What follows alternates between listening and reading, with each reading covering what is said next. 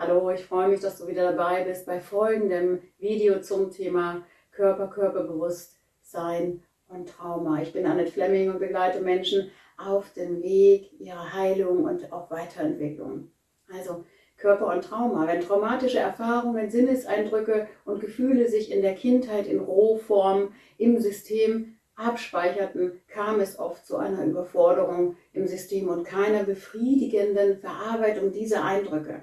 Und Trauma entsteht nicht in erster Linie durch das Ereignis, sondern durch die körperliche Reaktion auf das Ereignis. Und in einer bedrohlichen Situation läuft automatisch das Notprogramm. Das kennst du, das ist Flucht, das ist die Vermeidung, ja, Erstarrung oder das komplette Kollabieren. Und in der bedrohlichen Situation rettet sich das System, damit es handlungsfähig bleiben kann, um diese oftmals überflutenden Emotionen und Eindrücke zu regulieren. Und dann funktioniert das System irgendwie weiter. Es geht in den Bewältigungsmodus. Und erst wenn die dabei ähm, mobilisierte Energie entladen ist, ist für den Körper die Gefahr vorbei. Doch das passiert nicht immer. Und dann merkt der Körper sich alles. Und nicht nur schwere Traumata, sexuelle Übergriffe, Schocktrauma, auch die leichten und mittelschweren Verletzungen prägen uns oft. Und das ist dann das Entwicklungstrauma, die mir sehr oft in der Praxis äh, begegnen. Das ist dann Angst vor Nähe, Angst vor Bindung, übermäßige Eifersucht, Angst, ja, so panische Angst im Alltag auch und Scham ohne konkreten Anlass und Wut. Und da dürfen wir noch mehr hinschauen, wie ein Entwicklungstrauma zustande kommen kann. Und wenn du da noch Interesse hast, reinzuhören, dann hör meinen letzten Podcast. Also, bei Entwicklungstrauma, anderen traumatischen Einflüssen aus der Kindheit speichern Menschen unbewusst die nicht verarbeiteten Energien ab, die sich dann ja als Körperbild zeigen. Wir verdrängen unseren Schmerz, obwohl er in uns weiterarbeitet. Und diese seelischen Verletzungen, die daraus ja, entsteht oder entstanden sind, behindern unsere körperliche Lebendigkeit. Und Familien können sogar komplette Furchtstrukturen, äh, auch an körperlich gekoppelte ähm, ja, Äußerungen durch Trauma an ihre Nachkommen weitergeben, die in vorherigen Generationen entstanden sind. Es gibt verschiedene Hinweise für ein Trauma, das im Körper gespeichert ist. Und hier nur ein paar Beispiele dazu. Das ist zum Beispiel wiederkehrende, gleiche, oft sehr behandlungsresistente Beschwerden, egal ob es Schmerzen, Spannungen oder organische Beschwerden sind, auch psychische Beschwerden. Und oft einhergehend mit einer inneren Abwehr oder einer Bagatellisierung des Beteiligten, ähm, dass man die Beschwerden nicht wahrhaben möchte oder auch eine fehlende Wahrnehmung ganzer Körperregionen, ja, zum Beispiel wie, dass wir die Beine nicht mehr fühlen oder dass wir unseren Magen nicht spüren. Also es gibt keine Wahrnehmung dazu, ob unser Magen zum Beispiel weich oder hart ist. Und Körperteile, die mit zum Beispiel auch einer übergroßen Scham besetzt sind, dies bedeutet oft, ähm, dass da Trauma abgespeichert wurde. Das heißt aber nicht, dass dieses Körperteil unmittelbar am Trauma beteiligt war. Da kommen oft auch Verschiebungen vor. Und je früher ein Trauma im Körper gespeichert, desto allgemeiner werden die Symptome dann. Und oft sind ja schulmedizinische, ähm, nicht erfassbare Krankheiten der Hinweis auf traumatische Überforderung in der Kindheit. Unsere Gesellschaft spiegelt uns dieses Phänomen komplett. Die geistige Überforderung und auch die körperlichen ja, Stresssymptome, Krankheiten, auch die körperliche Steifheit oder Starrheit, die wir überall mitbekommen. Und das Nervensystem eines traumatisierten Menschen schwingt sehr häufig nur noch zwischen diesen Extremen, zwischen der Übererregung oder der Untererregung. Und dann hin und her. Viele Menschen wissen gar nicht, dass sie in so einem Zustand sind, weil er für sie komplett normal geworden ist. Also ihr Leben lang sind sie dann schon in diesem Zustand und merken es erst, wenn sie sich im Urlaub zum Beispiel entspannen wollen und die kommen gar nicht runter. Sie haben oft das Gefühl, dass ihr Leben wahnsinnig anstrengend ist oder sie merken es in der Partnerschaft oder in anderen Beziehungen, dass sie bestimmte Emotionen nicht kontrollieren können oder sich abschalten wollen. Und vor allem aber das Funktionieren, das über die Kraft hinweggehen, das Trennende zeigt uns schmerzlich auf, wie viel Aufklärung wir als Therapeuten, als Wegbegleiter noch ja, brauchen, um die, das Bewusstsein auf diesem Gebiet des Körpers auch zu wecken und auch des Traumas. Die heute in unserem Körper abgespeicherten Spannungsenergie aus den alten Verletzungen in der Kindheit sehen wir als Gesichtsausdruck, als Augenausdruck, in der Körperhaltung, als Verspannungen im Rücken, als abweisenden, harten, steifen Körper oder gekrümmten Körper und so weiter. Wir nennen das dann Körperpanzer und so wird uns ja auch klar, dass die zurückgehaltene Energie im Körper auch unsere Gestik, Mimik, Sprache, ähm, Interaktionen beeinflussen können und unsere Geschichte widerspiegelt.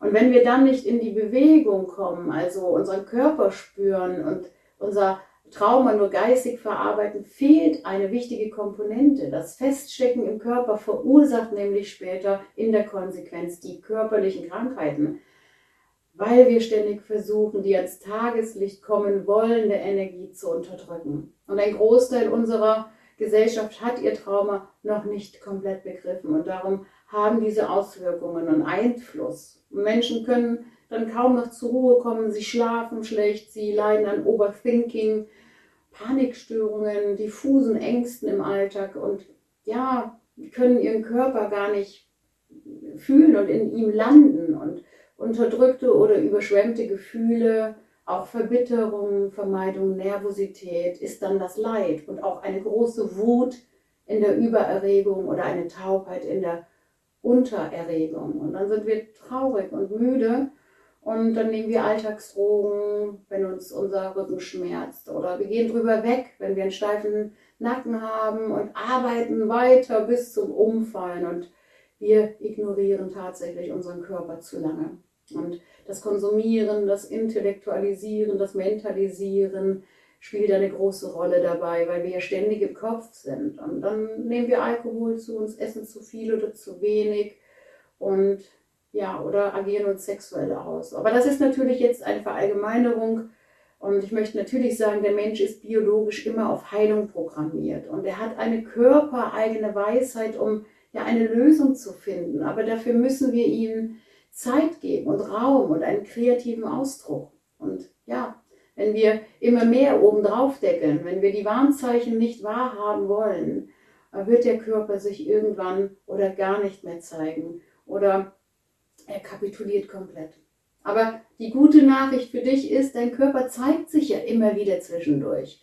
Wir müssen uns schulen, dahin zu hören. Und irgendwann im Leben ist der Zeitpunkt, wo sich eben der Körper zeigt. Irgendwann löst sich vielleicht ein Trauma erneut. Ein Todesfall, ein Unfall, eine Geburt, eine Lebenskrise, eine erneute Situation, die an die damals traumatischen Situationen erinnern. Ja, und oft kommen dabei unaufgearbeitete Entwicklungsthemen äh, wieder hoch und werden angetriggert. Und all das kann dann dazu führen, dass plötzlich Symptome entstehen. Und die Symptome, die gab es dann lange nicht mehr und auf einmal zeigen sie sich wieder, wie zum Beispiel eine Körperabwehr, dass wir dann nicht mit Nähe umgehen können, die dann verbunden mit Migräne oder Dauerkopfschmerzen ist oder ja, diese spezifischen körperlichen Abwehrmuster, zum Beispiel Angst in Konflikten, dass wir einen starren Rücken bekommen oder der Tod eines nahen Angehörigen macht uns Existenzangst, Panikstörungen, Herzrasen und unser Körper reagiert. Und ebenfalls zeigen sich alte Entwicklungsthemen im Berufsleben, weil wir dort Ansprüchen genügen müssen, die uns geistig, seelisch und körperlich an unsere Grenzen bringen. Und dazu kommt, ja die Schwierigkeit, empathisch und selbstreflektiv mit uns umzugehen. Und das ist dann oft ein aufopfernder innerer Zustand, der frisst unendlich viel Energie, weil wir es nicht gelernt haben, empathisch mit unserem Körper umzugehen. Und von außen gibt es dann oft auch keine Unterstützung und dann halten wir im Berufsleben aus. Manche werden Workaholics und dann leidet man an Magen-Darm-Problemen oder auch an Burnout. Und das sind natürlich alles nur Beispiele.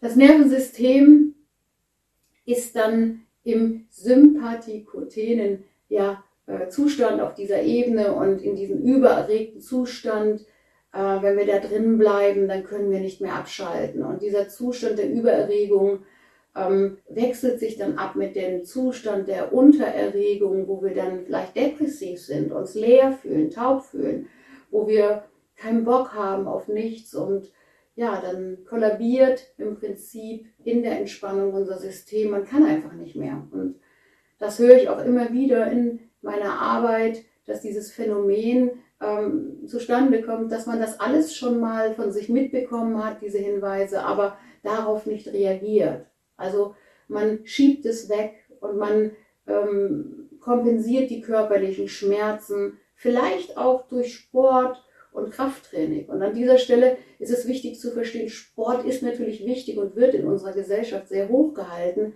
aber um Trauma zu verarbeiten, ist die Balance wichtig, weil Sport kann eben auch zur Sucht werden. Und jede Traumatisierung ja, ähm, beinhaltet ein Stück erlernter Hilflosigkeit. Das System will sich immer helfen. Und dann findet es natürlich Dinge, die, die erstmal helfen für den schnellen äh, Abarbeitung der Spannung. Aber im Prinzip gibt es immer die Diskrepanz, dass wir nicht an, an die gebundenen Energien kommen, die wirklich entladen werden müssen.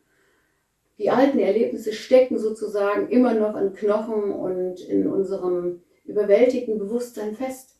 Und wird jemand an eine außergewöhnliche Bedrohung erinnert, spüren wir das zuerst äh, als körperlichen Stress und auch in unserem Atemschema.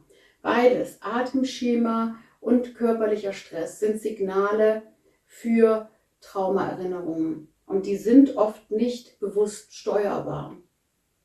Häufig wird ja die Funktionalität mit Gesundheit verwechselt und selbst zum Teil von manchen Experten. Und irgendwie mag unsere Gesellschaft immer noch die Überflieger, die sportlich und beruflich äh, belastbaren Menschen. Das ist sehr schade, weil Funktionalität hat nicht unbedingt mit Glück zu tun. Und es hat auch nicht mit einem lebendigen Körper zu tun, der sich angebunden fühlt. Also richte deine Aufmerksamkeit mehr auf deine Handlungsmöglichkeiten und Fähigkeiten und körperlichen Ressourcen, die dir zur Verfügung stehen. Dein Körper ist kein Anhängsel. Er wird dir immer zur Verfügung stehen, aber wenn du ihn vernachlässigst, dann zeigt er es dir irgendwann. Und lebendig sein heißt dynamisch, weich sein, im Kontakt mit sich sein und nicht starr, versteinert, kontrolliert, isoliert oder erstarrt. Und wenn wir heilen wollen, bedeutet das, wir müssen auch neben der seelischen und psychischen Heilung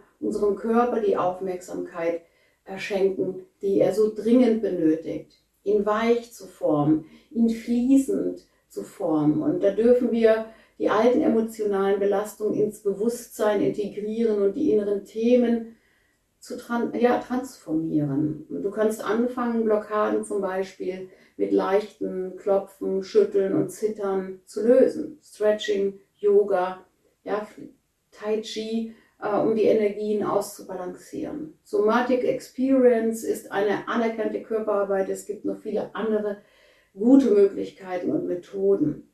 Schau dich da gerne um.